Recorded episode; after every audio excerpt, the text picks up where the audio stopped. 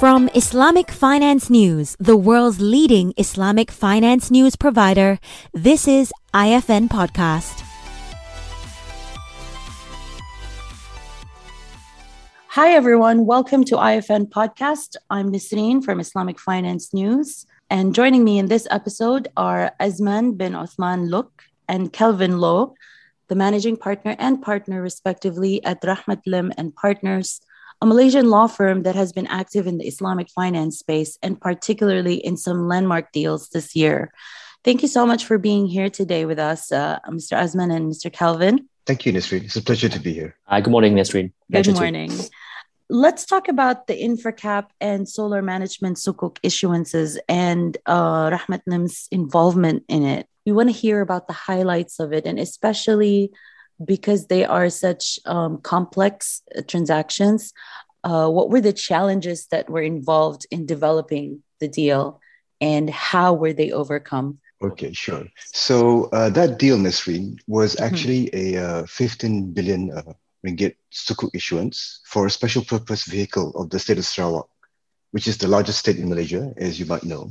Mm-hmm. And basically, it was supposed to uh, fund or, or, is for the funding of strategic assets uh, by the state government of Sarawak, as well as uh, development projects by right. the state of Sarawak. So, right from the outset, you know, um, it was very clear that it would be a, a Sharia compliant issuance. You know, that was a firm requirement from the state. Uh-huh. Uh, and they're very supportive of the Islamic finance um, market yes. in, in, Malaysia. So, uh, the difficulty was that not only was it uh, you know, Sharia compliant, uh, but it also had to be for a whole slew of Sarawak government development projects and investments across many different sectors, right. all with vastly different completion schedules and all handled by different state agencies or departments or even government linked bodies. And on top of that, you know, the project investments all had to comply with ESG principles under the United Nations Global Compact. So to me, I think probably the hardest part was to bridge the gap between the state government's requirements for flexible funding,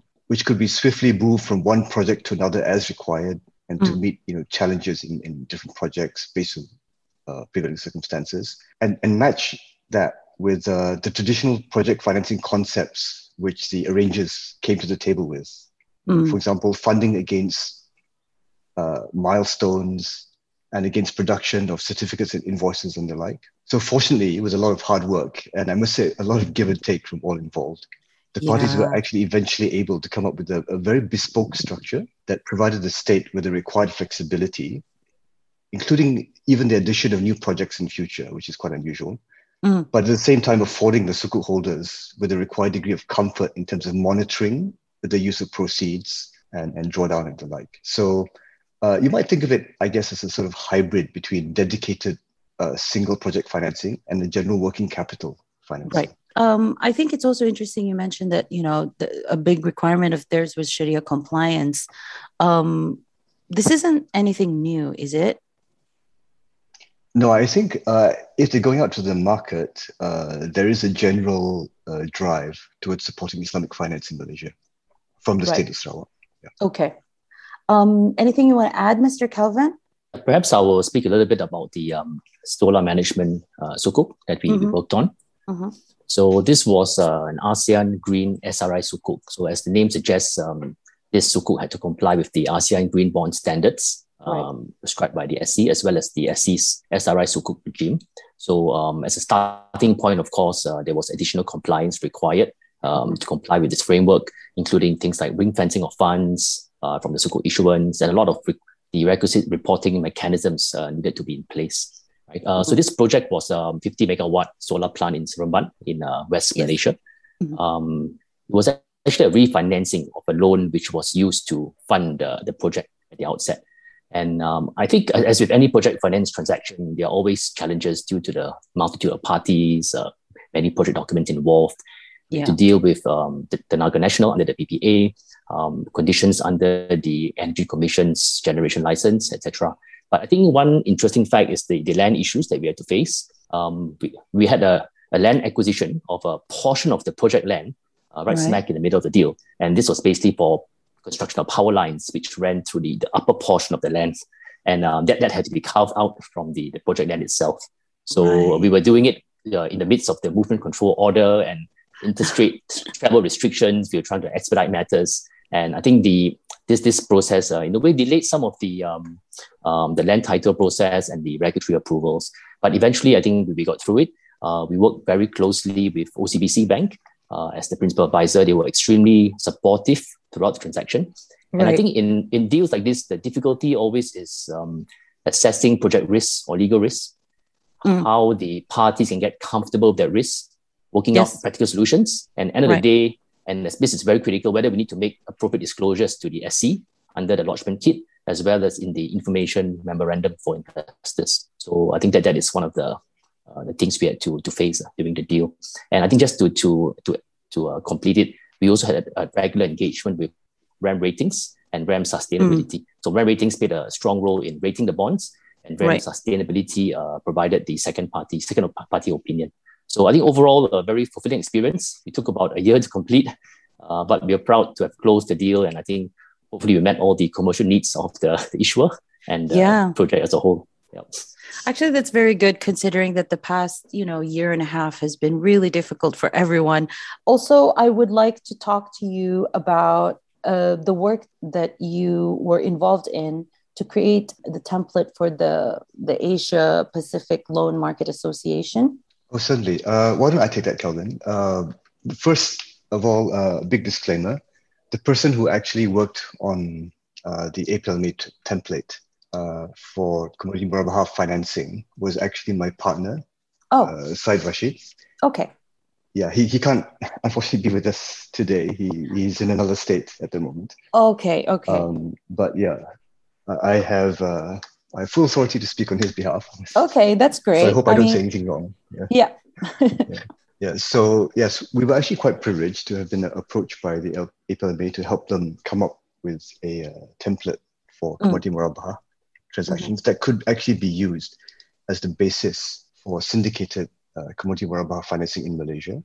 Mm. And we think that actually, you know, in our view, it, it's quite timely because, as you may be aware, each of the Malaysian banks generally has its own templates for commodity murabahah financing, yeah. which is based on the advice of its own Sharia committee. And there are definitely very clear differences between banks, which mm-hmm. can make working on syndicated financing in Malaysia a little bit of a challenge at times. So, for example, some banks just simply cannot accommodate single aqad mechanics, even right. for term facilities, because their systems are just not set up for it. So, when drafting, you know, Rashid actually had to make sure that the documentation accommodated multiple aqads for multiple term drawdowns. Of course. Yeah. And uh, as another example, um, some banks are much more liberal in their Sharia approach towards, for example, imposing break fees for early settlement, or, for example, um, combining letters of agency with letters of undertaking to repay, or, or even uh, the concept of using uh, ta'widh against late payment charges. Okay. So the template that resulted actually had to accommodate all of these different uh, requirements. And the biggest challenge was settling on these mecha- uh, mechanisms and, and terms without creating a Frankenstein's monster in the process. So if you ever get, you know, when you get to see the, the template in due course, um, you will actually see that there's there there are a lot of comments and uh, footnotes to enable the banks to, to choose what's appropriate. And hopefully the working group uh, succeeded in, in the process. And I must say it was a collaborative approach, not just between the member banks uh, in Malaysia, but also uh, some other law firms as well. Yeah, I mean, certainly there is a need for a unified template. How long did it take to develop this? many many months of course many many drafts yes so right. yeah we produced the first one and then it went around and came back again and went out again quite a few times right okay i think it's good now for us to go into what i'm going to say like what your market predictions are or what is your outlook for for specifically the islamic finance and banking sector. Um, in terms of like what do you think uh, are the trends that are happening right now and what can we look forward to or what can we expect in the in the near future? So i think just uh, in the context of uh, green finance and sustainability finance um, hmm. we can see that in the last maybe year or two the, the bulk of the green projects, uh, about 70% also, I think they relate to pretty much solar, solar farms yeah. and green buildings, and mostly solar farms. um, especially with the LSS, the large scale solar projects, right? right? And now we have LSS 4 underway. Whereas if you look at Singapore, with limited uh, land bank, most of their projects relate to green buildings, right? So I think one of the comments from Malaysian regulators and the industry as a whole is I think they, they want to see a more diversified nature of projects funded by green bonds and green sukuk. So mm-hmm. I think on our side, we're hoping in the next maybe five to 10 years um, to see maybe um, a bit more green buildings, um, uh, water conservation, biomass, or even like social bonds coming into the picture, involving right. sectors like education, healthcare, um, mm. housing, for example. So I think that's one trend which I, I mean we foresee in the next five years. Moving, okay. of course, solar will still be strong, but moving to a bit more of a diversified nature of projects. Gotcha. And I think um, just another point would be green green financings and sustainable financings are pretty much um, still at its infancy in, in Malaysia. And okay. uh, we definitely see strong growth over the long term. And I would like just to highlight two key drivers um, that we've observed from, I mean, in, in the market. Yes. The, the first is um, overall awareness of climate change and um, the importance of CSR, not just CSR, but uh, not, not just reporting on, on your in the annual report, your sustainability statements, but uh, mm. what, what we, we hear from my litigation colleagues as climate change litigation. Um, okay. What we're trying to say is that corporates are no longer just exposed to an environmental fine. Like say you you you uh, discharge some illegal pollutants to the river, you get fined by the government under the DOE. That that's a given. But yeah. what we are seeing uh, internationally is essentially human rights groups, NGOs taking action against governments to stop projects at the outset. So this is not not like a project has been completed and we breach a law. It is the yeah. whole project itself could be questioned. So one example, just to quote, was in Australia there was a coal mine, and uh, there was a, a group which tried to seek an injunction to stop the minister from approving the coal mine project. And right. the, the ground given was um, the future impact on increasing global surface temperatures and impact on Australian children. Something quite quite general, mm. uh, but important. so I, I don't think they, they got the injunction in that case. But basically, the, the trend you're seeing internationally at least is um, projects have to be assessed right uh, for long term environmental compliance at the outset. Right. And, uh, and, and, this this may hit Malaysia at some point, although we have not seen any actual cases yet in, in mm. Malaysia. So that, that's the first uh, driver. And the okay. second driver um, we're seeing is regulator push. So you may have heard of the JC3, the Joint mm. Committee on Climate Change, spearheaded by the SC and BNM. It was actually a conference, uh, I think, uh, in uh, early part of this year. And I think the main objective is to strengthen the financial sector's capacity to manage climate risk. And pursuant to this, they BNM issued the CCPT called the uh, Climate Change and Principle-Based Taxonomy in uh, right. was it April this year, and essentially um, driving financial institutions in Malaysia as the champions for climate change mitigation.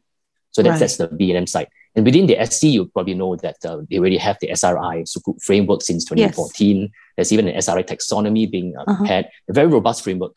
So I think, I mean, my personal experience in my 20 years plus of banking, I have not seen such a concerted effort by Malaysian regulators to push for a greener economy and to gradually support and to transition corporates, right, uh, to change the way they do business towards right. uh, more sustainable practices. So currently, regulators, uh, I think they're taking a more softer, more facilitative, incentive-based type of approach. We see lots of uh, tax incentives, but mm-hmm. as time progresses, and as society's expectations grow, then these regulations will get tighter. So I think corporations have to be prepared and take steps now to uh, basically comply and try to do what's best um, for the environment and uh, for sustainability.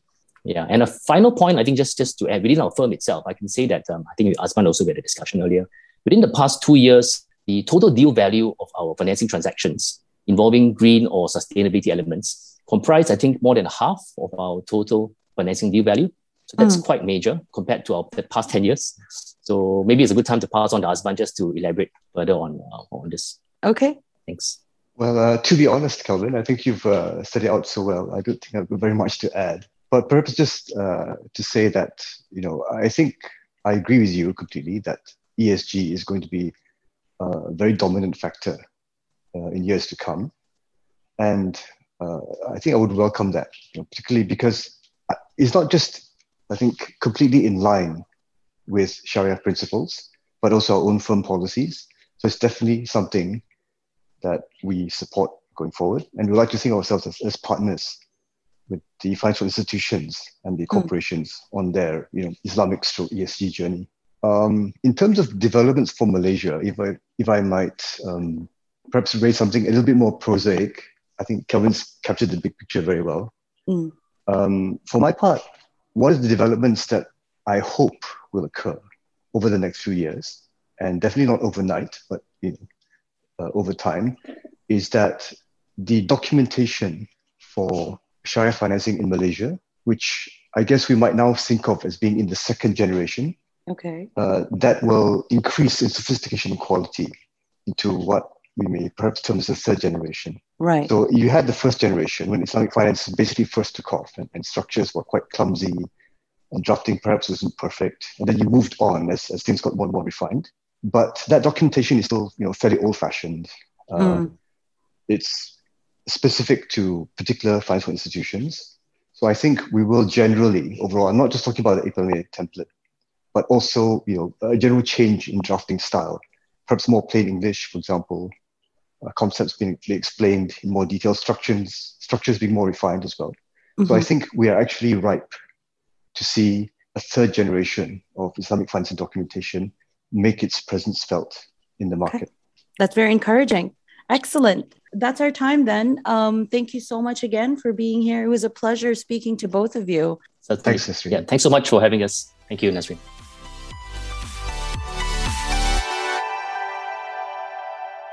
Thank you for listening. For more discussions on the Islamic finance industry, log on to www.islamicfinancenews.com. You can also listen to IFN podcast on your favorite platforms, including iTunes and Spotify.